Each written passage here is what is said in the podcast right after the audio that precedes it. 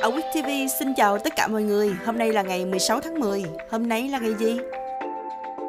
Ngày 16 tháng 10 là ngày gây mê thế giới.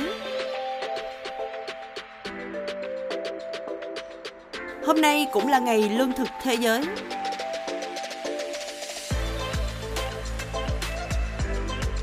Ngày sinh của ai?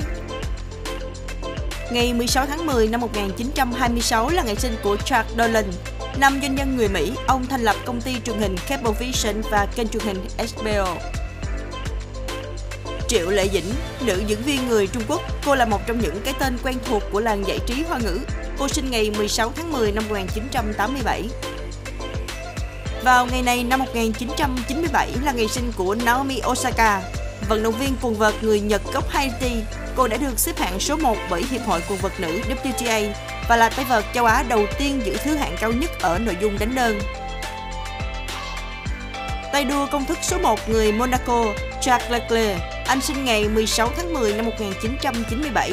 Anh từng chiến thắng chặng đua F1 mùa giải năm 2021 anh thi đấu cho đội Scuderia Ferrari. Ngày mất của ai? Ngày 16 tháng 10 năm 2007 là ngày mất của giáo sư Cao Xuân Hạo, Ông là một nhà ngôn ngữ học người Việt với nhiều đóng góp trong việc định hình phương pháp phân tích cấu trúc tiếng Việt. Ngoài ra, ông còn là một dịch giả, giáo sư văn chương uyên bác.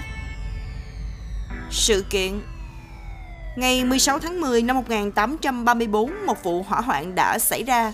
Phần lớn cấu trúc cổ kính của cung điện Westminster ở London bị hư hại hoàn toàn. Vào ngày này năm 1846, William T.D. Morton phát minh phương pháp gây mê bằng sử dụng ether trong phẫu thuật. Công ty Walt Disney được thành lập vào ngày 16 tháng 10 năm 1923.